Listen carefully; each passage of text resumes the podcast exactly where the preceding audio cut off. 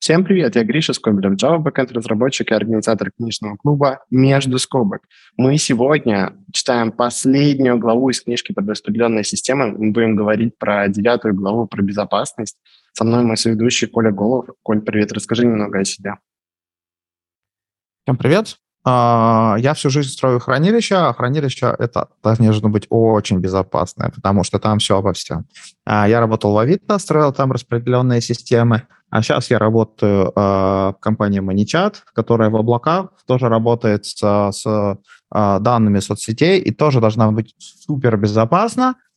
И, соответственно, в это, э, исходя из этого, я хотел бы представить наших гостей, а, Александра Пахомова и Михаила Курзин, который, э, с которым я тоже столкнулся в процессе, а, в том числе, э, построения безопасных э, систем. То есть вот представьте себе, пожалуйста, а, начиная с Александра по.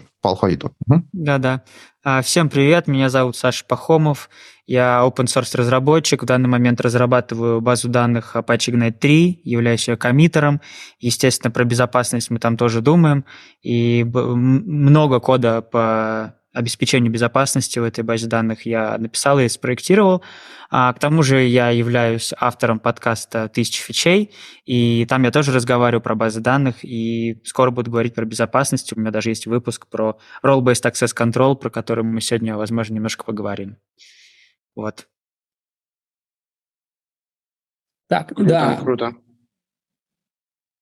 А, всем привет, да, меня зовут Миш Курзин. А, я уже там, больше 18 лет занимаюсь информационной безопасностью в различных ее аспектах.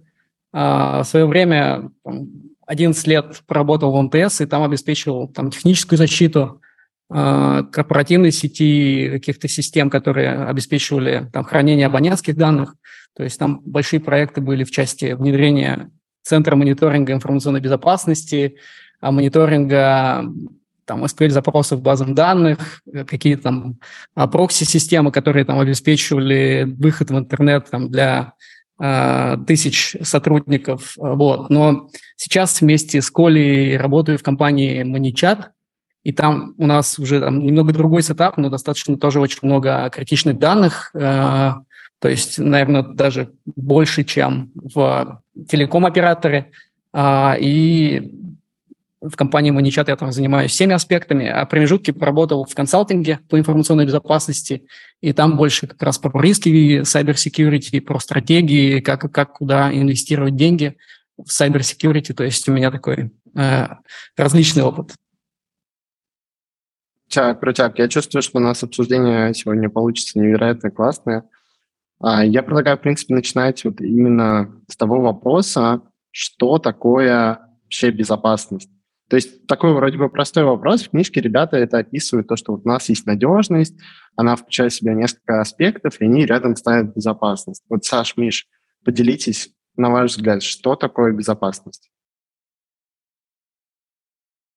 Ага. Саш, ты начнешь или, или мне? А, ну, так как я к безопасности прямое отношение не имею, возможно, я могу начать, как больше человек, который использует а, и немножко думает об этом, но не погружен так глубоко, как ты, вот, а Миш потом поглубже раскроешь, наверное.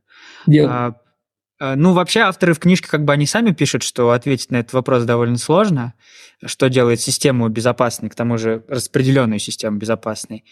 Вот, э, в моем таком обывательском понимании как пользователя система безопасной делает то, что у нас не может быть, э, то есть в системе есть какие-то данные, она имеет какое-то знание о пользователях, в ней есть исполняемый код, есть железо, на котором она бежит, и а, в отношении данных, если э, кто-то получает неавторизованный доступ к этим данным, доступ это значит либо чтение, либо, как э, авторы книги говорят, integrity, то есть э, неизменяемость. То есть данные не только не прочитать могут, но и не изменить не могут. Никто, ни у кого нет доступа к этому, то есть э, доступ только авторизованный.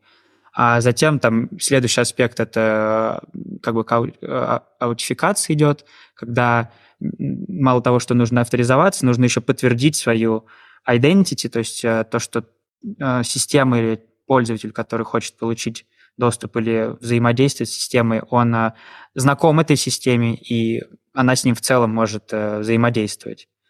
А, ну и э, шифрование, которое обеспечивает эм, связь безопасную между там, нодами, между пользователем и нодой, между, в общем, э, по сети любая передача пакетов или данных.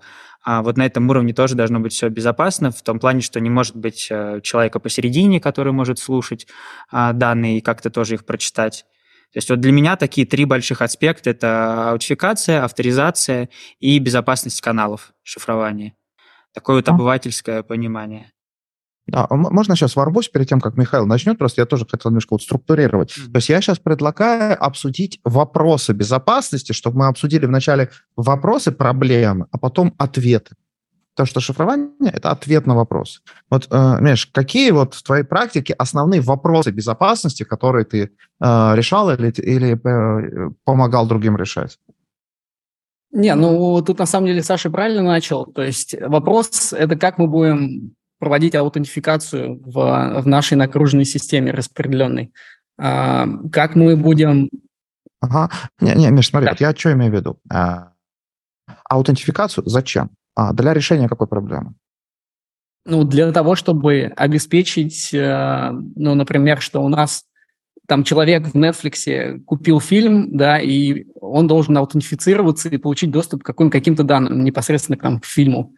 Вот. Ага. То есть для того, чтобы подтвердить, что он имеет до, э, как бы credentials, ну то есть там право а, получить доступ к каким-то данным, там фильм, я не знаю, отчет, э, что-то, что у а, нас... А, риск несанкционированного доступа, то есть риск, один из рисков безопасности, риск mm-hmm. несанкционированного доступа. Давай попытаемся перечислить, какие еще вот риски типа такого, то есть риски несанкционированного доступа, то есть неавторизованного доступа.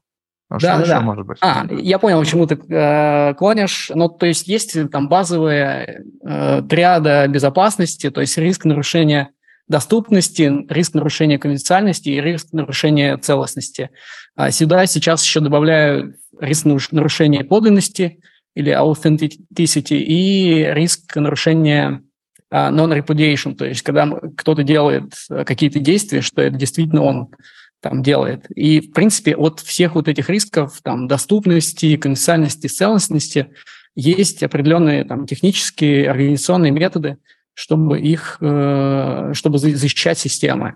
Там, в частности, доступность – это, там, не знаю, пример атаки – это DDoS-атака, когда нас э, там долбят кучей несанкционированных там HTTP-запросов на обычную веб-систему.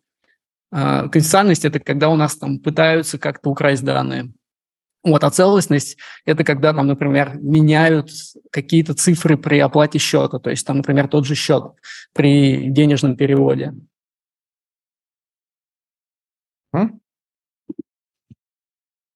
Да, я, я бы сюда еще, может быть, добавил риск нарушения бизнес-логики, то есть когда у нас э, идет а, например, а, система начинает работать не так, как она была запрограммирована. То есть, например, а, я знаю такой личный кейс, что у одного телеком-оператора, не у того, в котором я работал, там, например, был кейс, что платежная система начала при переводе денег зачислять их там на счет, но не списывать с того счета, с которого переводили. Вот, то есть это, в принципе, риск нарушения некой там бизнес-логики. Слушайте, я бы еще на самом деле начал с такого базового вопроса. Мне кажется, вот особенно интересно послушать мнение будет Саши и Миша в том плане, что это разные противоположные, возможно, получится мнения. Одного человека это как эксперты по безопасности, другого как разработчика, который пользуется этим. Это в какие моменты надо задумываться о безопасности и начинать все это применять? Ну, я вангую, что Миша скажет о безопасности надо думать сразу – а я вот э, могу сказать, что э, зависит. А ведь, э, скажем, ну, если нам нужно разработать какой-то продукт, и мы там стартап, и нам нужно вообще понять, что идея, например, работает, то те силы и те ресурсы, которые мы будем тратить на обеспечение безопасности на старте, могут исчерпать все наши ресурсы в целом, и мы не сможем продукт просто даже проверить, что он работает. А, поэтому можно, я думаю, на старте а, на security не то, что забить, а сделать минимально возможные такие а, гигиену как бы сделать, но не запариваться на, например, там denial of use, например, атаки, потому что, ну, вы стартап, у вас там Telegram-бот, ну, задодосит вас, в целом это не первоначальная проблема, ее можно будет решить потом, когда мы там э, поймем, что у нас есть э, ресурсы на то, чтобы разрабатывать дальше. Но некоторые вещи действительно, наверное, стоит э, подумать сразу, потому что, ну, такие вещи, как, наверное, аутификация и авторизация, базовая, хотя бы базовая, она должна присутствовать в любом сервисе и продукте, на мой взгляд. И к тому же у нас есть инструменты из коробки, которые позволяют это делать.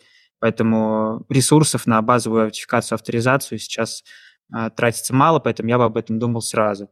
Ну, еще тут, наверное, вопрос такой, как бы, зависит ли э, выстраивание архитектуры от того, включаем ли мы security на старте или пытаемся потом допилить. Тут я думаю, что так, э, хорошая архитектура, если разработчик или архитектор с хорошим опытом, они продумают ее без security так, чтобы security потом было легко вставить туда. Э, вот у меня ответ такой. Миша, а ты что думаешь? А, Здесь, э, мне кажется, все зависит от критичности системы. То есть, если мы разрабатываем систему, я не знаю, дистанционных выборов, то security это должно быть просто, не знаю, core, core этой системы, и здесь действительно мы должны там задумываться о целостности, о доступности, о, об аутентификации, авторизации там просто с нуля, то есть когда мы только разрабатываем, разрабатываем концепт. Если мы, понятное дело, там стартапы делаем какой-то task-менеджер, и у нас, я не знаю, там один разработчик э, и очень мало ресурсов, то, конечно же, там, там какие-то базы, базы надо заложить на, на старте. Благо, что сейчас все современные фреймворки, там, разработки, э, на каких о разных языках мы можем там говорить, они уже какие-то, не знаю, ну, там, имеют в себе защиту от дурака, и там не нужно ничего. Там самое главное ничего не придумывать с нуля, да, то есть брать то, что фактически уже в фреймворках есть, там, в части аутентификации, авторизации, логирования, вот. Но все зависит от критичности очень системы и каких, каких-то регуляторных требованиях к, к, этой, к этим системам. Потому что если мы говорим о банковских каких-то финансовых системах, там это просто must. Вот.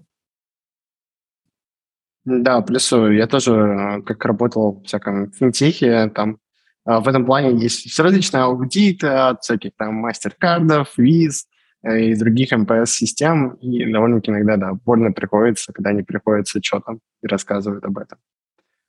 Коль, ты хочешь ворваться? А, да нет, тут, тут как раз а, хорошо пробежали за всем успехом, э, аспектом, то хорошо посмотрим, вот эта альтернатива, что типа давайте будем делать без безопасности, а, а при этом а сейчас, если делать без безопасности, можно даже на раннем этапе уже успеть сесть. А, особенно если делаешь что-нибудь финансовое, или, не дай бог, в медицинской теме, то прям, прям сразу. Про, гипотезу проверить не успеешь, как сядь, а, а, а, уже, а уже наручники наделают. А, вот. А, на этой позитивной ноте. А, вот, а, и сейчас а, вот я как раз хотел перейти к теме, которую не хотел много времени тратить, но она важная, потому что сейчас, когда мы говорим о безопасности, у нас появился новая тема, новый компонент, который был менее важен лет 10 назад, а это персональные данные. То есть у нас сейчас появились GDPR, у нас появился CPA. То есть если наша система в каком-то виде содержит персональные данные, а мы, например, сейчас уже не можем строить базу данных, а в которой нету delete, delete и апдейта. А, потому что раньше, условно говоря, базовый ходоп, он, там не было делита. А сейчас ты попробуй сделай базу данных, положи туда перс-данные, приходит клиент, говорит, смотрите мои данные, и все, без делита уже никак. А, в общем, а, я вот предлагаю а, сейчас побежаться, вот а, Александр, Михаил, я думаю, что сейчас с Михаила для разнообразия начнем, mm-hmm. а, что а, вот а, какие в жизнь стартапов, компаний, которые вот сейчас развиваются, а, в безопасность вносят, а, вносят нюансы вот эти новые законы о персданных. А, да, Коль, а, здесь э, что надо учитывать, что, в принципе, вот у нас появился там несколько лет назад GDPR, и сейчас все законодательство во всем мире, там в Бразилии, во Вьетнаме, а в Китае к нему стремится. То есть и те принципы, которые в GDPR заложены, надо и там в России, да, то есть а, они рано или поздно появятся там в privacy законодательстве во всем мире. А поэтому, конечно же, лучше эти принципы, которые заложены в GDPR, их уже сразу учитывать при проектировании системы. И какие, какие там это базовые принципы, что это как раз там в книжке хорошо описано, там, в виде отдельной таблички, что мы должны собирать данные, когда у нас есть там, какая-то цель сбора, сбора персональных данных. То есть не собирать то, что нам не нужно, и то, что мы не будем а, явно обрабатывать для целей а, выполнения системы. Мы не должны хранить данные бесконечно. То есть фактически уже при сборе, когда мы что-то э, кладем в базу данных, мы уже там должны выставить там какой-то TTL. То есть там мы, например, а если какой-то пользователь, например, в нашей системе не активен в течение двух лет, то а, мы должны эти данные удалить, мы должны это фактически декларировать там, в privacy policy нашего сервиса, нашей системы. А, может быть, кто-то из вас там получал недавно письма от Гугла, который говорил, что там, если у вас аккаунт не активен там два или три года, я уже сейчас точно не помню, то мы, извините, там все данные ваши там Gmail и Google Drive потрем. Вот, это как раз про то, что мы не должны хранить данные бесконечно. И э, два тоже важных принципа, но которые технически достаточно сложно реализуются, это предоставить пользователю возможность удалить его данные. То есть у пользователя всегда должна быть такая возможность. И что еще более сложнее, у него должна быть возможность э, экспортнуть все данные, которые там в течение всей жизни этого пользователя в нашей системе а, они накопились. То есть вы можете, например, попробовать там читать там интересные статьи, как человек экспортирует данные из из Яндекса со всех сервисов, то есть там по, по его перемещениям в такси или каких-то каким-то там запросам в Яндекс Maps, то есть достаточно увлекательное такая, а, такое приключение. А, да, и вот эти принципы надо сейчас уже иметь э, в голове, да, то есть когда мы проектируем системы. А есть какие-то косты у этого всего? Вот сколько это примерно может стоить? Колоссальные. А, я сейчас добавлю маленький нюанс, важно, чтобы вы все понимали. А, данные сохраняются в базу. Вы поймите, что логи, которые у вас э, Nginx сыпят, это запись в базу. Все, все, все логи, все текстовые записи, все, все кэши, которые у вас есть, не дай бог, они что-то локируют. Это, и, вы, и вы должны уметь оттуда стереть или показать, что там есть. То есть, а, как бы, тут вопрос, насколько вы сообразительны, то есть это можно сделать недорого, если чего, обращайтесь, расскажем как, а, а, либо очень дорого. Ну, я вот помню, что я работал, а, когда делал биллинг для Мегафона, Йота и там Ростелекома, у нас была такая история, потому что в России есть закон о тайне связи, то есть э, ты не можешь как-то раскрыть, кто с кем коммуницировал, вот, и у нас даже был прецедент, что в каком-то сервисе, да, мы там кто-то сделал этот лог, что там типа такой-то человек звонил такому-то, и мы, конечно же, это все быстро убирали и удаляли. Вот, даже в какой-то момент написали линтер на это, чтобы смотреть. Саш, ты хотел дополнить да, э, мне вот интересно, как разработчику базы данных, э, понять, а где ответственность э, лежит на приложении или на базе данных? Скорее всего, и там, и там. На организации. Но, ну, на организации, которая как бы софт э, делает. И, и там, ну, например, не знаю, Яндекс Такси, вот на ней лежит.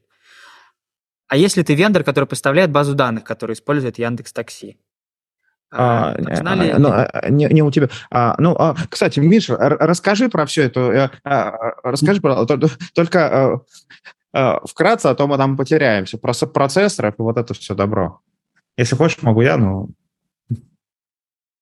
Ну, не то, что про процессы, я хочу непосредственно ответить на вопрос Саши. Тут, конечно, ответственность лежит на организации. То есть организация, когда вот там, я не знаю, создает какую-то биллинговую систему, внедряет у себя внутри или создает, а, она должна оценить те базы данных, там, мы хотим это на Snowflake сделать, на Oracle, и, и в принципе, от, отнести то техническое решение, которое не обеспечивает эти принципы.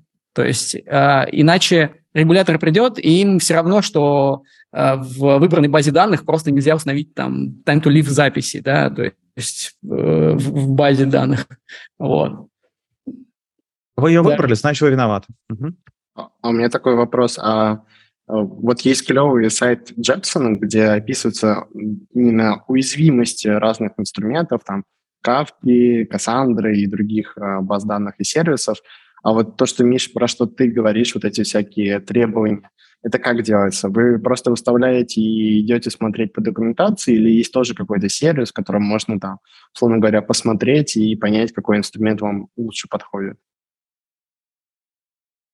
Блин, если честно, сейчас столько, столько сервисов, но я вот какого-то готового ресурса не знаю, вот, который там сразу ассесит там все базы данных, да, на, на выполнение каких-то принципов. Э, поэтому тут просто знание законодательства и знание функциональных возможностей, там, Postgre, Snowflake, там, я не знаю, MongoDB. Но, в принципе, опять же, там сейчас все решения достаточно uh-huh. зрелые. Вот, то есть, если мы говорим про какие-то уже устоявшиеся продукты, которые годами разрабатываются.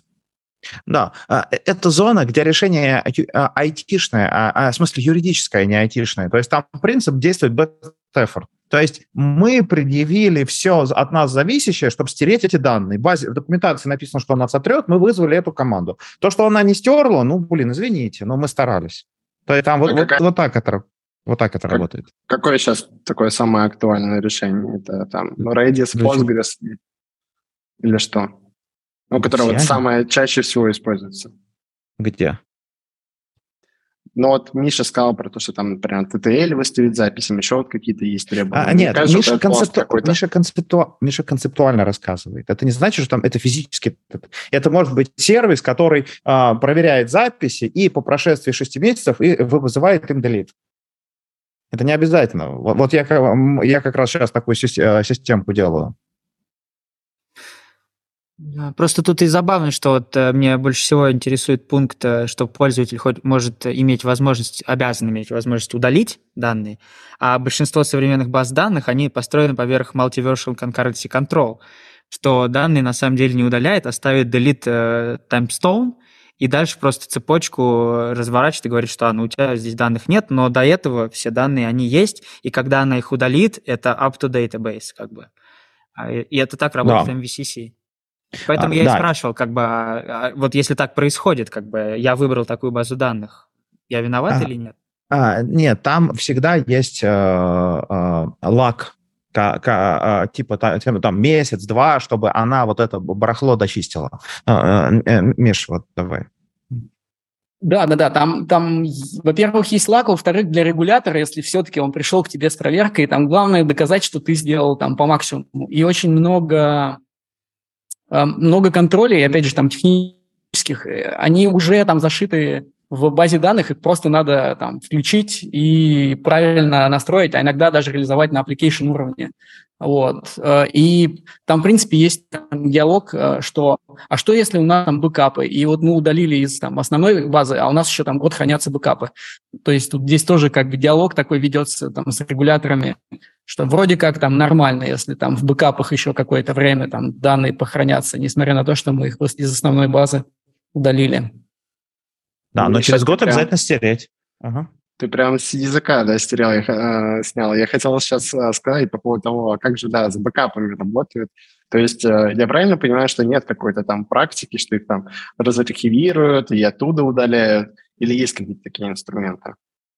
А, я, честно, не слышал, ну, потому что ну, ну, это вообще, то есть если у нас распределенные системы и там, я не знаю, десятки тысяч пользователей, и каждый день мы получаем какой-то запрос на удаление данных, то чего мы там по каждому запросу должны там что-то разархивировать, но это проще, не знаю, там какое-то лимитированное время хранить, и, в принципе, если к тебе пришла проверка, просто говорить, ну, там, через три месяца, да, мы сейчас удалили из мастера, да, через три месяца оно там слетит из бэкапов, и все нормально. У нас так процесс построен. Согласен, mm-hmm. я такое же решение видел. А, Саш, может, ты знаешь, как вот разработчик баз данных? Я вот э, как раз этим и задаюсь вопросом, потому что, э, ну, GDPR compliant базу данных я не разрабатываю. И мне кажется, что сейчас это, кстати, такой интересный э, топик, а, но я не знаю, например, такой баз данных, который, например, может определить, вот как в книжке говорят, э, есть такое понятие, как, по-моему, шарт у пользователя или что-то такое. То есть это единица информации, которую как бы юзер обладает, и которую он может запросить как раз удалить. А, самый прикол в том, что эта единица информации может, как вы сказали, находиться в бэкапах, а может э, контрибьютить в какую-то статистику общую, в и в логах, дашборды. Да и в логах. И, все, и когда мы говорим, что пользователь хочет удалить шарт, мы говорим, все, вот это тоже надо удалить каскадно. Для базы данных это, ну, это капец. То есть, э, чтобы это реализовать, это нужно прям в архитектуру закладывать изначально такую модель, чтобы она позволяла вот так удалять. Ну, кроме как на уровне application и удаления вот там раз в год, раз в три месяца, я больше не знаю, как можно эту проблему решить. А, это на уровне application, а лучше на уровне организации. Потому что фактически, ну, кстати, э, э, э, Григорий, я думаю, возможно, нам стоит эту тему отдельно еще тему потом обсудить, как отдельный выпуск программы, а, потому что это на стыке IT, архитектуры системы и юридических аспектов. То есть, понимаете, то есть данные есть, они удалены, они не удалены, но мы очень старались. То есть формально нет, но юридически да. А, вот, Григорий, да? Да, у меня еще есть, да, небольшое дополнение про этот кейс. А, вот есть, да, с персональными данными, а, например, а, типа, а что делать, если мы в бэкапы храним, там, условно говоря, карточные какие-то данные, а их нужно, мы там зашифровали каким-то старым протоколом, их нужно перешифровать. И вот это, Кстати, короче, просто когда э, регуляторы приходят, они, да, они требуют, что это нужно вот типа прямо здесь и сейчас, прям это сдохни и умри, но сделай. Вот, и, короче, я описал такую тулзу, которая доставала и перешифровывала все данные. Вот это такая нетривиальная задачка. Миш, да. у тебя рука. Да, еще, еще, да, мы так сфокусировались на удалении данных, но с технической точки зрения, там еще более, мне кажется, веселая задачка – это обеспечить экспорт данных, особенно если у нас система распределенная, и мы там в разных базах данных по одному пользователю эти данные храним. То есть, представляете, нам реализовать в Яндексе экспорт э, со всех сервисов Яндекса для учетки да. Яндекс Паспорт. Ну, то есть это, это там, я не знаю, десятки баз данных, э, там везде надо как-то куда-то сходить. Э, то есть обычно это занимает там, ну, то есть дни, да, чтобы нормально это экспортнуть. И это, в принципе, все делается под эгидой того, что человек там с одного Яндекс э, Maps сервиса там может нормально перейти и перетащить истории там в другой Maps сервис, чтобы не было такой э, нечестной конкуренции. Хорошо. А, и давайте сейчас с этой темы как раз плавно перейдем а, к следующей, к аутентификации, потому что, а, ну, оно просто очень тонко стыкуется с вот этой проблемой персональных данных, потому что представьте, пользователь пришел и сказал, удалите мои данные, я требую. А теперь, смотрите, мы удаляем его данные, а пользователь снова заходит в систему. И мы должны сказать, друг, мы удалили твои данные, то есть, нет, привет, мы знаем, что ты это тот, чьи данные мы удалили. То есть мы не знаем, кто ты, но мы тебя узнали. То есть мы должны его удалить, но аутентифицировать. А то, что позволяет нам аутентифицировать, не является ли персональными данными. То есть я вот предлагаю перейти к теме аутентификации. Ну вот, чё, э, Миш, думаешь, что ты думаешь про эту историю? И вот давай про аутентификацию расскажи, как ты предлагаешь ее, как, как а, с твоей точки зрения лучше ее делать? Не, ну, в базовом сценарии, вот то, что, о чем ты говоришь, на самом деле, мне кажется, ну, то есть с, с, с точки зрения GDPR мы как раз должны сказать, что, э, дорогой друг, э, там, welcome, не, не welcome back, да, а просто welcome, да, то есть наоборот, что мы должны подтвердить, что мы, мы не знаем ничего, и что ты там три года назад пользовался нашим сервисом как раз. И это будет показывать, что мы соблюдаем и полностью вычистили данные по... А, а, а вот это тонкий момент, но я сейчас не буду про конкретные сервисы, но если он идентифицируется по учетке Facebook или по e-mail, мы не можем его обратно зарегистрировать, как будто у вас не было, потому что там... И а, а, в некоторых случаях при удалении человек, подпи- человек подписывается, что я, а, я согласен, что я больше никогда этим сервисом пользоваться не буду, требую, забудьте меня навсегда. А, maybe, но... Даже не забудьте, а заблокируйте. Че? Ну, я имею в виду, что за, забыть как бы можно же потом вспомнить. Слышно? А вот... Да, да, теперь ну, слышно. То есть Коль, забудьте Коль, меня навеки, даже если я снова к вам обращусь. Да, но если, Коль, все-таки перейти к второму, второй части вопроса, это вообще как бы система аутентификации, то есть сколько вообще там уже идет там разговоры и всяких э, рабочих групп по отказу от аутентификации по логину и паролю. да, но все равно это сейчас там для многих систем является там базовым методом. Вот, то есть если там углубиться вот именно в тот аспект, который описан в, в книге, да, то, конечно же, а, ну, то есть про систему аутентификации, как мы аутентифицируем пользователей или сервисы. То есть сейчас все равно это какой-то там логин и секрет в виде пароля, это в основном. А, конечно же, там все критичные системы сейчас реализуют у себя внутри MFA, либо 2FA, то есть многофакторную аутентификацию. Это если мы говорим про какие-то а, пользовательские, пользовательскую, пользовательскую аутентификацию. Но если сервер, то сервер, то там у нас как бы уже начинают использоваться другие механизмы. Я вообще там, ну, то есть сейчас э, поражаюсь, насколько, например, там 2FA реализован через аутентификацию с фингерпринтом Apple, да, то есть это, мне кажется, вообще будущее, то есть когда ты в виде 2FA используешь свой фингерпринт, а, на различных сервисах и не запариваешься с этими а, кодами, которые там в Google аутентификаторе или, или AUFI или в подобных системах. Миша, а я не ошибаюсь, или это такая история из Web 3.0, или, или это что-то не то?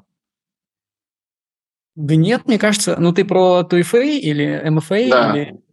про фингерпринты, про то, что там по лицу заходить. Мне кажется, это такая история про биометрию, что это такое, что, что, что-то из будущего.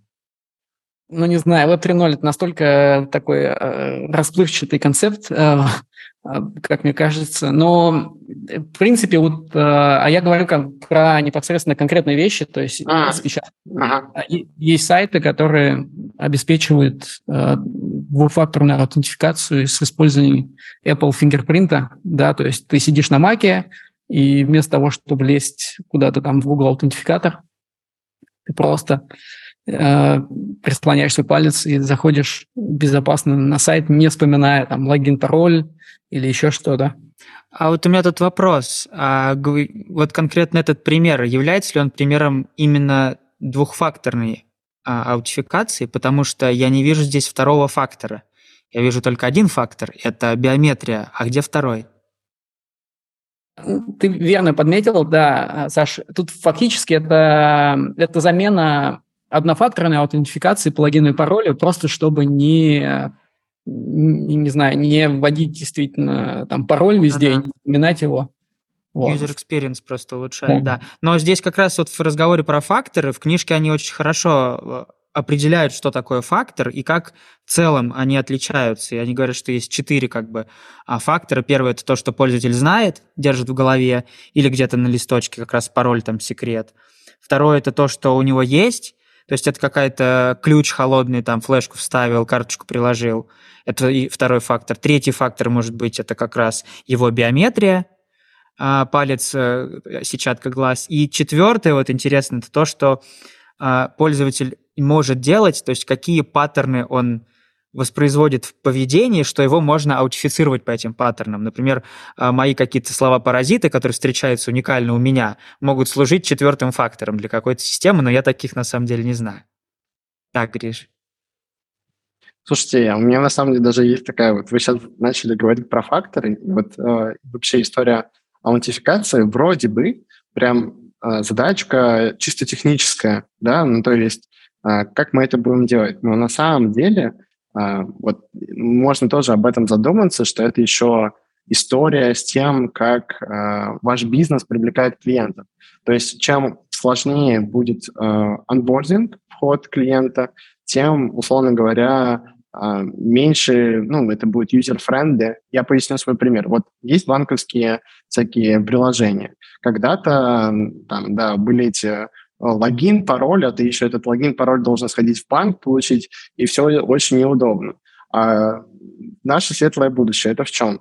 Ты берешь номер телефона, ввел его, и все прекрасно. То есть ты уже по номеру телефона просто аутентифицируешься, там тебе OTP-код пришел, вообще клево а, и классно. Но Э, очень редко мы задумываемся о том, что вообще-то номер телефона ну, может смениться. То есть там человек, например, перестал им пользоваться, переехал из одной страны в другую, и э, в какой-то момент номер перестает быть его. То есть он снова возвращается к оператору, оператор может его передать новому клиенту, тот аутентифицируется и получит доступ к финансовому приложению. Вот. Такой вот интересный кейс. Ну, Гриш, да, я тебя дополню, так как тоже работал в телеком-операторе и непосредственно на своей шкуре э, прочувствовал эти кейсы. То есть все-таки человек, особенно если это какой-то критичный сервис, он все-таки задумывается и меняет э, в критичных сервисах э, свой номер телефона перед тем, как менять номер телефона. Но там ты поднял такую очень там рисковую тему. Это SIM-карт свопинг, то есть, в принципе, если... И это известно, то есть э, какие-то атаки на политиков, когда просто приходят и через, там, не знаю, подкуп сотрудника, там, не знаю, салона связи, а, без предъявления паспорта а, меняют эту сим-карту, то есть за, за этот период, пока абонент не обнаружил, что у него как бы не работает связь фактически, что у него там угнали сим-карту, уже идет доступ в какие-то критичные сервисы, вот, поэтому, конечно же, там СМС – это, конечно, атовизм как второй фактор, и его ни в коем случае э, в критичных системах нельзя, нельзя использовать. Ну да, казалось бы, это уже вот второй фактор, но на самом деле он э, не помогает. То есть OTP-код в этом плане э, нехороший, так что если вы проектируете такой сервис, задумайтесь еще там про третий фактор, например, секретное слово, чтобы ваш пользователь там пытался его ввести. Вот. Коль, мы хотели еще какие-то вопросы по аутентификации поговорить? А, Или двигаем нет, дальше к авторизации? Я, дум, я думаю, по аутентификации мы а, здорово пробежались. А, давайте переходить к авторизации, действительно, потому что, ну, во-первых, аутентификация и авторизация, э, эта глава будет полезна а просто из-за того, что многие люди начнут различать эти понятия аутентификация и авторизация. А, и, собственно, а, а, э, на самом деле я хотел бы как переходную тему обсудить а, одну идею, хотя я не уверен. Вот э, в книжке мне показался это вот важный момент, а, что аутентификация, проверка человека, и потом выдача ему сессионной куки, который, на основании которой с ней он живет чтобы избежать слишком частого проверки, слишком частой проверки креденшалов, чтобы их можно, не сперли. А, и а, исходя, э, и вот э, что вы думаете про эту концепцию? А, и дальше я, э, я предложил бы, вот как вы, как бы вы строили, как бы вы рекомендовали строить систему авторизации, в чем сложность задачи построения системы авторизации? Я думаю, тут у нас, кстати, вопросов будет много. Да, я начну, если позволишь, Коль. Ты хорошо так э, набросил на куки и на какой-то session key, токен или что-то вот такое промежуточное. Но если вот в контексте распределенных систем, таких глобальных, то там у нас, может быть, и не будет никаких кук. У нас может быть просто какой-нибудь там а, сокет открыт или еще какой-нибудь протокол. То есть там а, разные могут быть штуки. Но если мы говорим конкретно про, например, HTTP и какой-то вот stateless взаимодействие клиента с сервером, и мы не хотим на клиенте каждый раз пароль отдавать, чтобы аутифицироваться каждый раз, потому что это может, например, по перформансу ударить, а, потому что аутификация может происходить посредством вызова третьей стороны, у которой мы хотим э, взять какую-то информацию, и представляете, вы распределенная база данных, у вас там э, э, тысячи RPS, и вы на каждый запрос ходите там э, в другой дата-центр, чтобы аутифицировать э, каждый запрос. Это глупо, и поэтому как раз можно использовать некоторые э, штуки типа токенов. Вот, например, когда мы один раз аутифицируем клиента, и затем выдаем ему некоторые токен, ticket, session key, как угодно. Например, вот самый распространенный, если мы говорим про HTTP, это JOT, JWT токен, который как раз сервер выдает клиенту и говорит, вот тебе временный э, заинкодженный base64 токен, по сути, JSON э, с некоторой информацией, который подписан мной сервером, который может быть еще заэнкрипчен, если я не хочу, чтобы его прочитали, но чаще всего это просто подписанный токен. И э, пользователь с этим токеном, у которого есть время какой-то жизни, там час, восемь, пять минут, зависит от сервера, а, он с ним ходит, таким образом перестает уже передавать пароль каждый раз.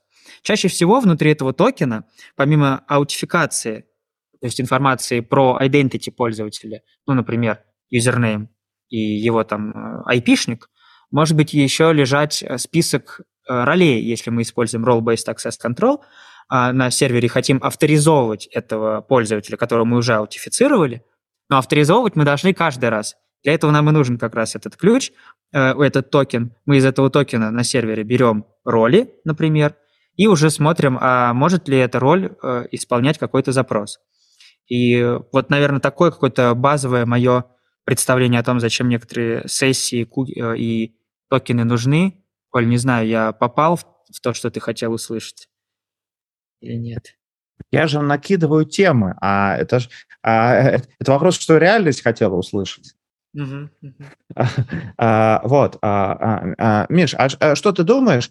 И, в принципе, можно переходить к ролям. Вот тут, в частности, у нас есть Роман, который несколько глав назад задал, задавал вопросы, как лучше строить систему авторизации, где лучше хранить роли, как лучше хранить роли. И в книжке это довольно детально рассказывается. Поэтому вот вы, может, вы поделитесь опытом своим, кто как э, хранит, э, кто как хранит, что где кому можно. А, именно по ролям, но здесь, э, мне кажется, там де-факто стандарт, который реализован, кажется, там в 90% систем, если там говорить про веб-системы какие-то, это role-based access control, ну даже enterprise-система. То есть сейчас э, во многих, э, во многих а, системах именно такой механизм зашит, то есть это матрицы доступов, то есть если мы говорим там про данные, которые а, или сущности, которые там где-то хранятся, то мы как-то должны навесить на каждую из этих там групп данных а, определенную ролевую матрицу и там по типам доступа read, write или по каким-то привилегиям, которые доступны там тому или иному пользователю. Да, Гриш, у тебя рука поднята. Ты договори, я потом следующий вопрос задам. Очень, очень интересный вопрос. Очень будет интересно послушать ответ.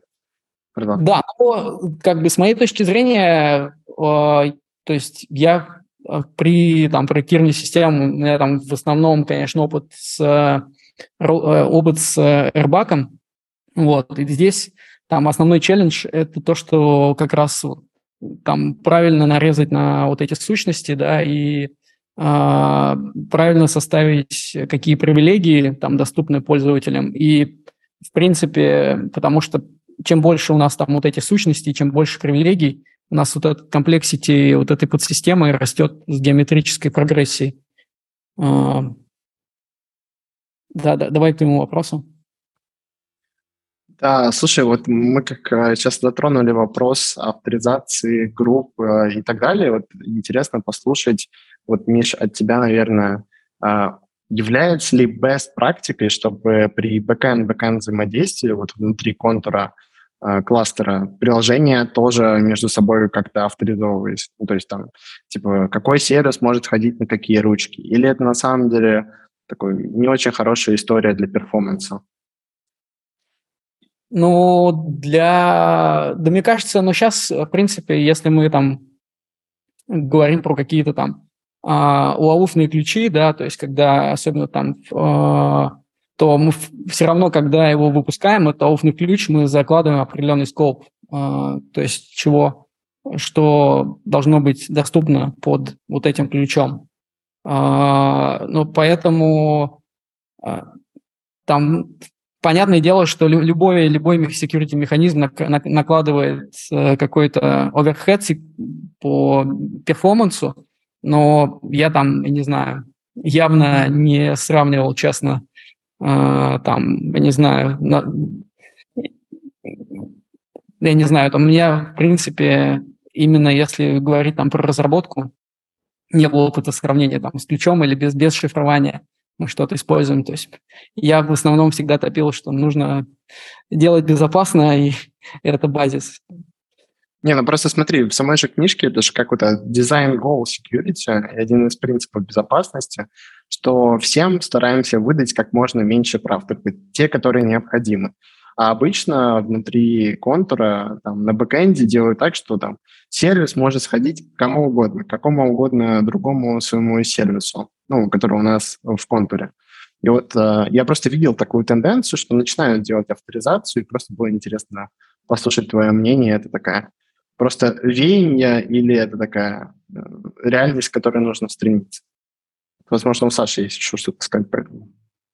Да, тут э, вот когда ты говоришь про то, что сервис идет в сервис, у меня в голове первый вопрос. А сервис сам решает пойти, или это результат действия какого-то пользователя, или это результат какой-то системы, там, системный какой-то вызов, не знаю, а, там ETL-запрос от э, аналитика пошел?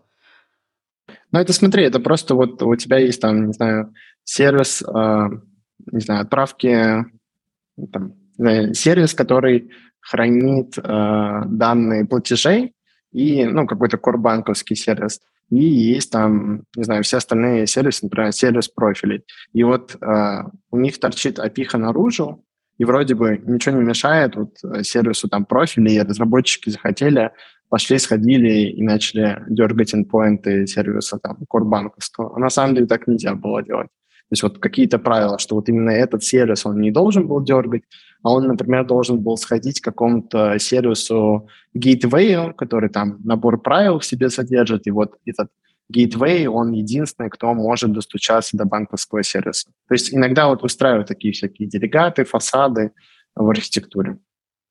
Угу. То есть это больше про авторизацию не пользовательскую авторизацию, что Вася имеет доступ там, как, а что mm-hmm. в целом у сервиса есть, у разработчиков сервиса есть возможность написать такой код, потому что, ну, там они так подумали, что оттуда будет проще достать информацию, что они ее тут достанут, и это yeah. как бы не авторизованный доступ, хотя и опосредованный, пользователь напрямую не обращается к сервису. Это интересно, я вот, э, ну, э, я когда микросервисы разрабатывал, у нас все ходило через э, Gateway, и там были зашиты правила, кто куда может обращаться. А, но не знаю, как сейчас микросервисы строятся, может быть, есть какой-то другой best practice. Миш, тебе есть что дополнить по этой теме? Да, ну только в продолжение того, что понятное дело, что там взаимодействие сервер-сервер, особенно нагруженных систем, всегда там а, проще без всякой аутентификации, авторизации реализовать. То есть, например, там просто класть в Redis, просто зная там путь, да, там сетевой.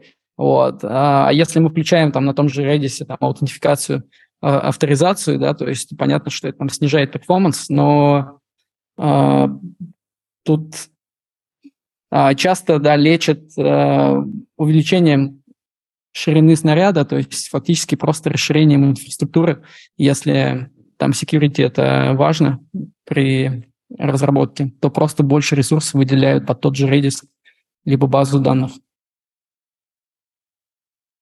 Я тебя понял, спасибо. Коля, у нас есть еще какие-то вопросы по авторизации, которые мы хотели обсудить? А, да, видимо, нет. Ну, условно говоря. Там, там кстати, интер... Ой, прости, там да, интересное да. было. Э, ну, просто я в свое время очень сильно интересовался рыбаком, потому что я, собственно, эту модель имплементировал. Но а, вот мне было интересно почитать про Attribute-Based Access Control, который авторы довольно сильно делают упор. И, насколько я понимаю, вот сейчас из такого практического разговора мало кто с ней на, на практике сильно сталкивался. Если я не прав, то вы скажите, что я вот работал с, с Attribute-Based Access Control. Ну, да, ты это про этот про этот JWT токен, да, который не, в нем не, не, не, не. Attribute-based access control это вот э, то, что рядом с role-based access control, просто другая модель. А, угу. Саш, ну косвенно, на самом деле, мы его даже в повседневной жизни attribute-based access control видим. То есть, например, если ты там заходишь на свой любимый интернет-банкинг с нового браузера, с нового компьютера, у тебя там может возникнуть второй фактор, да, или там что-то да, если ты там со старого компьютера, то есть у тебя там атрибуты не меняются, да, то у тебя там пускает плагиновые пароли образно. Ну, там, знаете, они как, э, вот они как э, противопоставляют, там, в общем, идея такая, что вот в role-based access control, в самой модели именно, вот, да, там есть что, там есть user, есть роль, есть привилегии. У роль привилегия связь многим ко многим, у user role связь многим ко многим. У юзера может быть много ролей, у роли может быть много привилегий. Таким образом мы отсоединяем а, вообще юзера от привилегий и можем э, какой-то посередине управление сделать. Мы можем, например, делать наследование ролей, сказать, что админ это EQA и dev, и тогда все права EQA и dev пойдут к админу. Ну, в общем, такая вот модель просто. И тут авторы говорят, а вот смотрите, сейчас RBAC, как бы это уже там в 2007 году, все написали, все понятно, а вот сейчас а, attribute-based access control типа новое, когда есть больше сущности в этом, типа есть user, user attributes, а, Object — это вот куда он хочет доступиться, Object Attributes, и есть связь между User Attribute, Object Attribute, то есть такая типа пятикомпонентная модель вместо трехкомпонентной. И вот мне было интересно, вот с какой-то прям системой вы сталкиваетесь, потому что база данных, например, в любой почти, это role-based access control, роли пользователя привилегий. А вот в какой-то системе, с которой, может быть, вы работали, есть attribute-based access control. И как с ней с точки зрения пользователя вообще работать? Мне кажется, это довольно такая сложная модель для понимания вообще. Я, я не работал. Вот. Не знаю. Миша. Ну вот а, они тут авторы такую-то э, экзотическую а, систему полиси машин вот приводят. Я не знаю, это их или, ну, наверное, они где-то ее взяли. Мне просто было интересно, это я как бы немного в своем вакууме живу, или это авторы слишком далеко ушли в своем познании? А придумали, а теперь вдруг кто-нибудь попробует. Да-да-да, да, вот это. Я сталкивался только вот в контексте как раз, э, то есть, когда у пользователя меняются атрибуты, там, IP-адрес, э, там, юзер-агент или еще что-то, да, то есть мы в зависимости от вот этих атрибутов либо спрашиваем двухфакторку, либо просто пускаем там по логину и паролю. Угу. Хорошо. А, ладно, а, давайте. У нас, а, я думаю, мы еще а, успеем одну-две темы. А, давайте перейдем а, к мониторингу. А потому что а, спроекти, а, спроектировать а, безопасную систему, ну, теоретически, много ума не надо. Продумываешь это, продумываешь то, а, но почему-то все, для всех взлом оказывается неожиданностью. А, и а, вот, э, Миш, я вот а, предлагаю тебе рассказать, что насколько я понимаю, твоя любимая тема, а, как выстраивают систему мониторинга, логирования и прочее, а, mm-hmm. чтобы все было безопасно, после того, как разработчики выдохнули, руки убрали и пошли пить пиво после запуска системы. Да, мониторинг действительно моя любимая тема, так как я в одном телеком-операторе пять лет реализовывал центр мониторинга информационной безопасности и там для различных систем с большим потоком событий достаточно. И, в принципе, для чего все это нужно? Это нужно, чтобы просто нам обнаруживать какие-то инциденты, а не после того, как мы узнали о них там в новостях, а, о том, что у нас там данные утекли, а как раз до того, как э, там либо когда идут попытки атак, либо когда а, непосредственно идет атака на наши системы, то есть как раз правильно настроенное логирование, оно позволяет нам выявить эти инциденты. И но самая большая сложность э, как бы в комплексных системах, она заключается в том, что там типов техник атак, их там, не знаю, сотни. То есть есть популярная модель Митр атак, там, где очень хорошо расписаны различные техники атак на, на систему. Там более 200, 200 техник а, расписано от начала там, изучения объекта атаки и до сокрытия след, следов взлома уже атаки.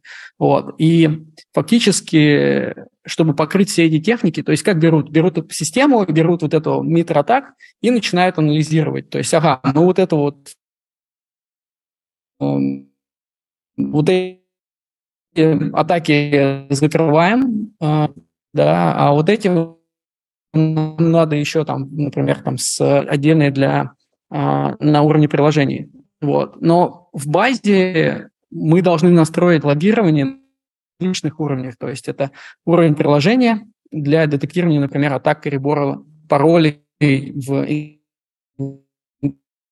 интернет-банке. То есть мы должны на уровне приложения понимать, когда какой клиент наш э, заходит в интернет-банк, делает, их одобряет. То есть это мы все на уровне уровень, когда мы фаерволов, э, веб-аппликаций, application firewall, то есть фактически мы а, на сетевом уровне можем, там, например, понять, что у нас идет там DOS-атака. И на инфраструктурном, и на инфраструктурном, когда мы снимаем логи с операционных систем, баз данных, сред виртуализации, там, управление а, контейнерами, вот. И как бы, чтобы правильно все это настроить, это, конечно, занимает очень много времени. Это если а... вкратце. Я, на самом деле, про мониторинг могу много рассказывать. Эм. Слушай, Миш, а еще раз можешь повторить, где можно все это посмотреть и, например, понять? Это ты про о вас рассказывал?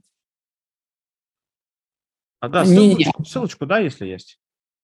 Да-да, ссылочку пришлю, но в целом я рассказывал больше про системы логирования там или CM-системы, ну, то есть это вот как бы в основном все логи с разных компонентов, с различных уровней, с приложения, с, там, с инфраструктуры, с сетевого, их куда-то можно с, э, собрать. То есть это может быть Splunk там, или Data, Datadog система, да, то есть, ну, которые в одном месте там, все это сохраняют, и дальше уже либо на базе rule-based каких-то правил, там, 10 неуспешных попыток входа, а, либо на, на базе ML-based, то есть когда у нас, например, отклонение там, сетевого трафика на 20% от конкретно вот там выходное воскресенье, вот конкретно в этот день, там, алерт, да, то есть мы настраиваем на, на базе логов э, кучу алертов, которые сигнализируют о возможных атаках.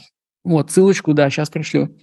Но это не о вас, да, то есть OWASP – это в целом, как надо защищать веб-системы, а это больше про то, как надо собирать логи и как хранить, какие алерты настраивать.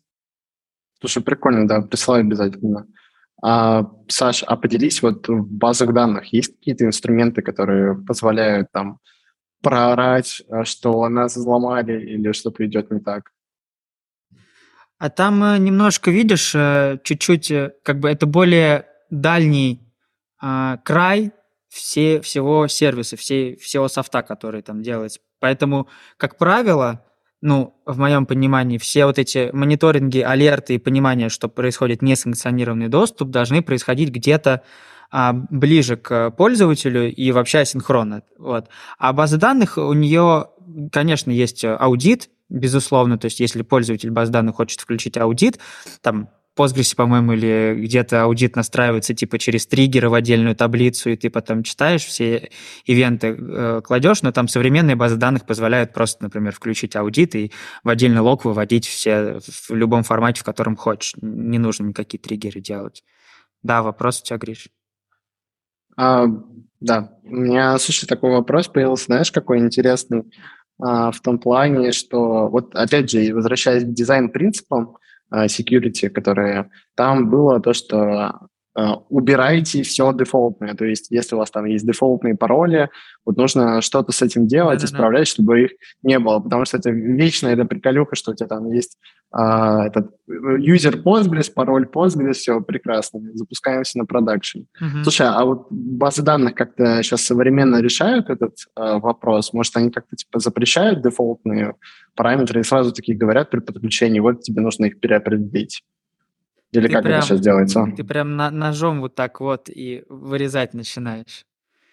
А, ну, короче, есть действительно два, два пути. А, либо мы делаем а, максимально просто, чтобы по, туториал, по туториалам скопировал, вставил Docker контейнер app, ой, Docker Compose app э, Postgres, Postgres, зашел, и все супер, у тебя такой happy pass, то есть user experience лучше, и знакомство с продуктом лучше, если там дефолты одни. Ну, это факт. И можно всегда сказать, как, как продукт, как вендор продукт, который ты поставляешь, ребят, ну, меняйте пароли, типа, это ваша ответственность, это не наша. Вот. А с другой стороны, конечно, люди не меняют, и вот в книжке пишут про Edge девайсы, ну, то есть модемы, какие-то там Internet of Things, где вот уже дефолты, это становится прям серьезной проблемой, потому что к ним есть доступ извне, и пользователь, который ими пользуется, он не думает о том, что ему нужно firewall поставить, что ему там как-то настроить сеть. Нет. А все-таки пользователи баз данных, они более продум... Э, продвинутые, и им можно объяснить, что, ребят, вот как Redis говорит, ставьте закрытый контур, и я секьюрный. Вот, ну, типа, всегда можно пойти по этому пути. Но я лично считаю, мое персональное мнение, что, конечно, пароли нужно генерировать а уникально, на каждой уникальной инициализацию базы данных как системы должен быть уникальный пароль, и он должен быть one-time, после которого администратор уже ставит свой. Но мало кто так делает, честно. Жаль, жаль. Спасибо, спасибо, что поделился. Миш, тебе слово. Да, а, да, и что хотел добавить, тут, э, конечно, Саша говорит, там, что просто мы включаем логирование на Postgre и, и, и все хорошо, а, но вот по моему опыту непосредственно практическому, практическому там в свое время, я не знаю, может быть, сейчас там Oracle улучшил, но включение логирования SQL-запросов на Oracle, полного логирования, оно прослаживало производительность СУБД где-то процентов на 40. Во. А, и это... Э, ну да, там не 40 сейчас, сейчас не 40, сейчас будет 30. Сейчас 30, да, но э, если мы говорим про большую там систему, биллинговую там или еще что-то, то это, не знаю, это не 5 стоек оборудования поставить, а 6 э, с Oracle, и это большие деньги. Вот. Именно поэтому для многих компонентов, как раз нагруженных, используются наложенные средства логирования, которые либо из трафика, достают логи по тем же самым SQL запросам. А, вот, либо ну как-то снимают с, а, как раз системы там с Oracle через агенты какие-то, но логирование делают а, не встроенными средствами там баз данных или каких-то а, систем.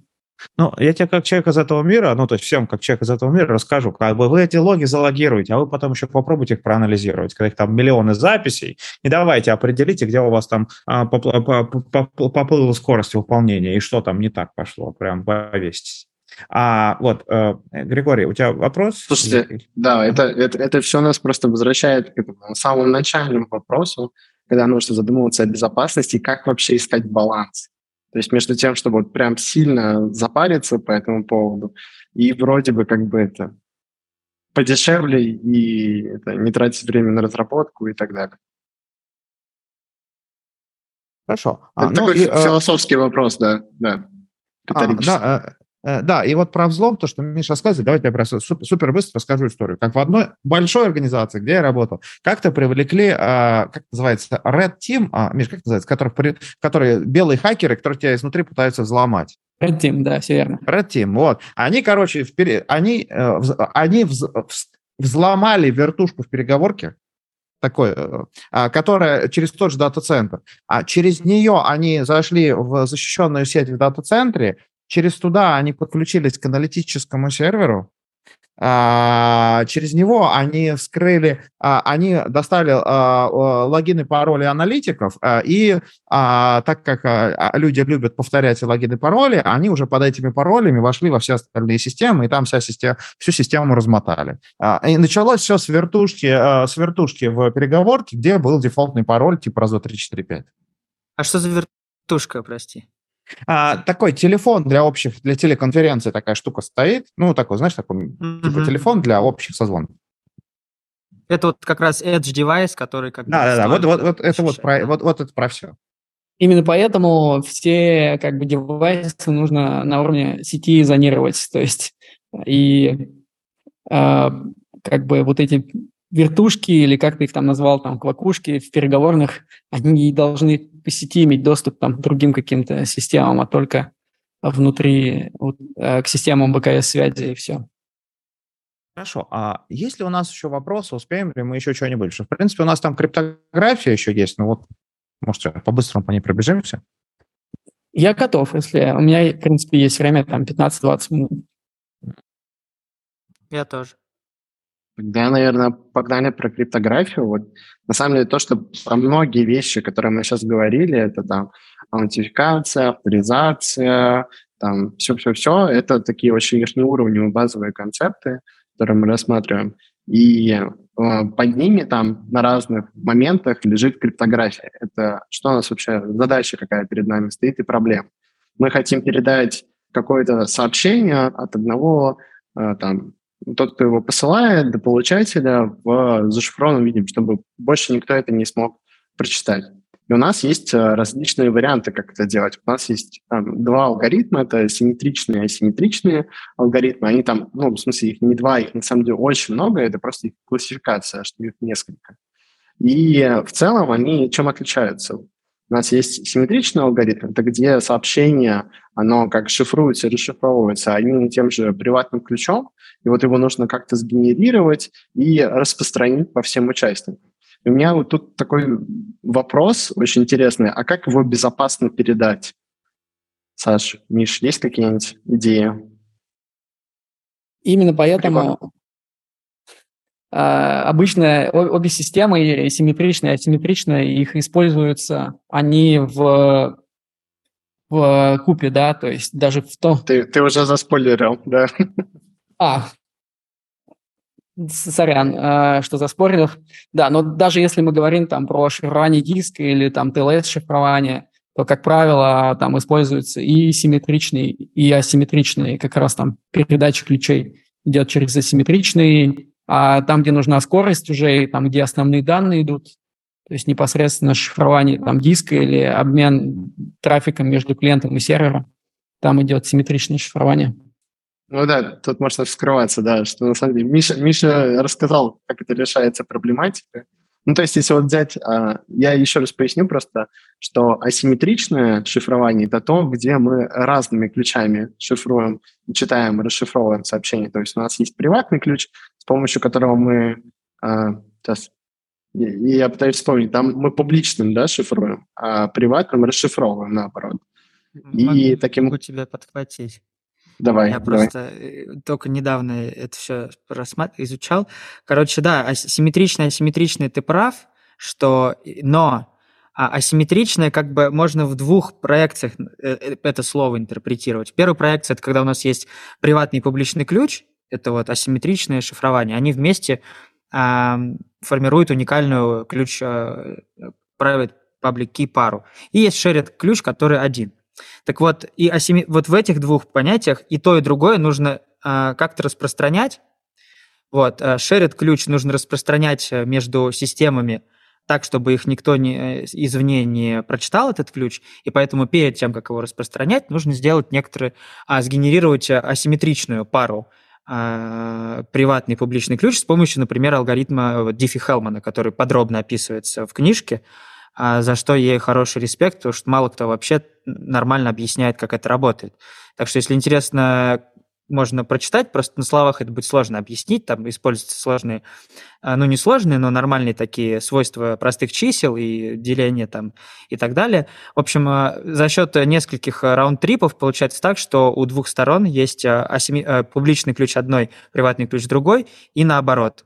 У той есть приватный, у той публичный. И они потом между собой делят, шерят ключ, и с помощью него уже данные, как э, Михаил э, сказал, перегоняют основные. Это так называемый сессионный ключ, который используется чаще всего в рамках сессии одной. А, кстати, для того, чтобы сложнее было а, первоначальные публичные приватные ключи а, взломать, ну, точнее, приватному ключу понять доступ, э, понять, что это за ключ. Потому что когда одним, много раз одним и тем же ключом мы перегоняем кучу данных, можно заметить некоторые паттерны, как пишут авторы, и, в общем, так или иначе получить доступ к ключу. Вот. А с помощью еще асимметричной э, криптографии хотел добавить, что есть как бы два способа ее использовать. Можно зашифровать публичным ключом месседж, передать его тому, у кого есть приватный ключ, он его расшифрует с помощью приватного ключа и вернет тебе, например, ответ. И ты, э, это, кстати, в сторону аутификации, то есть ты шифруешь публичным ключом. Я, например, Гриш, твоим ключом публичным, ты, я знаю, что он, э, он у меня есть, э, потому что он публичный, ты его мне дал. Я им шифрую сообщение «Привет, Гриша», отдаю его тебе, я его зашифровал твоим ключом. Поэтому только ты можешь это сообщение расшифровать с помощью своего приватного ключа, потому что только ты являешься его владельцем.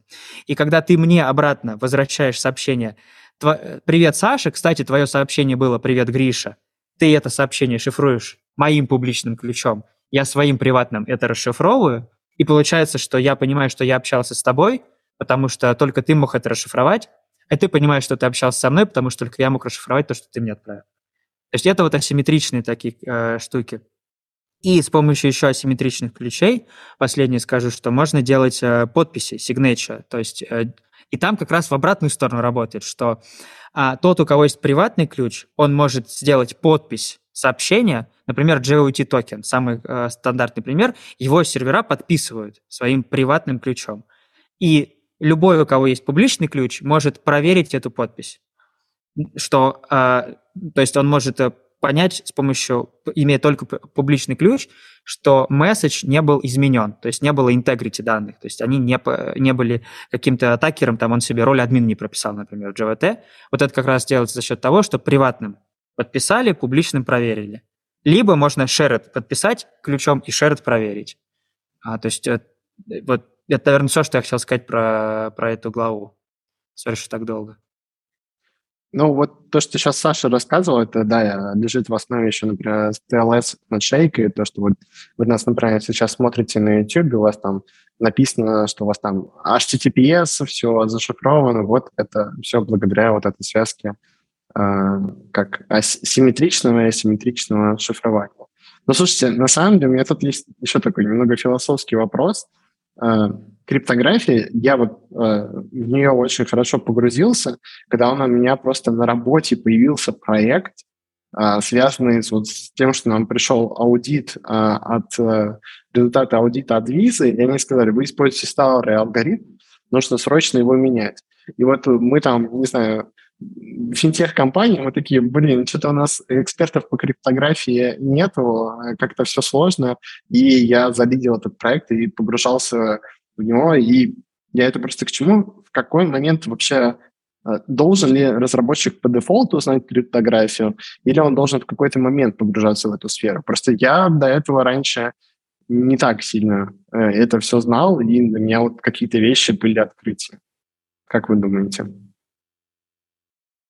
А, ну, здесь надо, можно, да, я начну. А, там, если мы говорим это просто про, не знаю, транспортную криптографию, ну, то есть на уровне там, какой TLS мы будем использовать, 1.0 или 1.3, э, то это там достаточно безболезненно, ну, относительно, да, если у нас там мы не набрали старых клиентов на старых андроидах, которые только 1.0 поддерживают, но оно достаточно безболезненно решается просто там настройками там Nginx, да, вот. Но если мы говорим как раз про шифрование каких-то критичных данных, а, и мы изначально используем, например, там MD5, который сейчас уже там не считается а, криптостойким там алгоритмом хеширования, и виза приходит и говорит, вот у вас в базе все захешировано MD5, и будьте добры, все вот эти терабайты данных – будьте добры, возьмите и перехешируйте, то это совсем другой оверхед.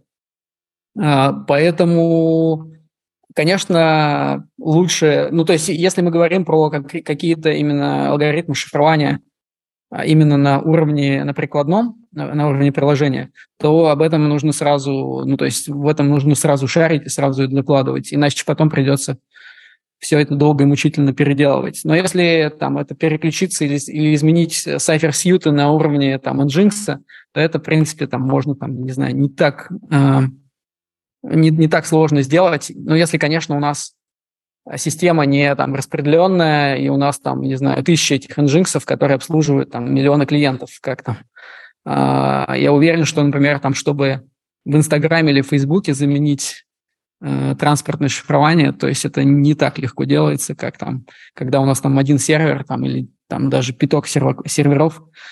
А, и здесь как раз, мне кажется, вот, э, это минус книжки, то, что вот таким практическим аспектом, как, не знаю, там, перформанс транспортного шифрования, который там очень актуальный для, для нагруженных систем, или, например, э, смена ключей, то, что сейчас, например, Google выступает за инициативу, что и грозится в 2024 году не доверять там TLS-ключам, которые больше 90 дней. И это означает, что на всех серверах, там, в том числе и на нагруженных системах, uh, ну, которые public-facing, которые в интернете торчат, там надо озадачиться и уметь достаточно быстро менять сертификаты. А если у тебя там тысячи серваков по всему миру, там через а, cdn какую-то работают, то попробую еще это настрой, смену ключей. Тоже, сори, что долго. Очень, очень интересно. Саш, может, тебе есть что дополнить?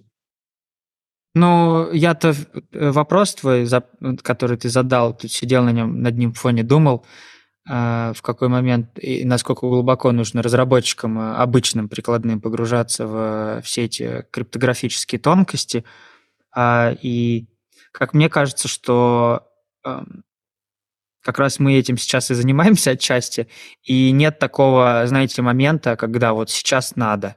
Всегда надо, просто ты каждый раз на, на разных уровнях это начинаешь понимать. В университете у меня тоже была криптография, но тогда я сдал э, э, зачет по тому, как работает Диффи Хелман и какие там свойства простых чисел используются, и забыл. Сейчас я заново это читаю, до этого когда-то тоже вникал.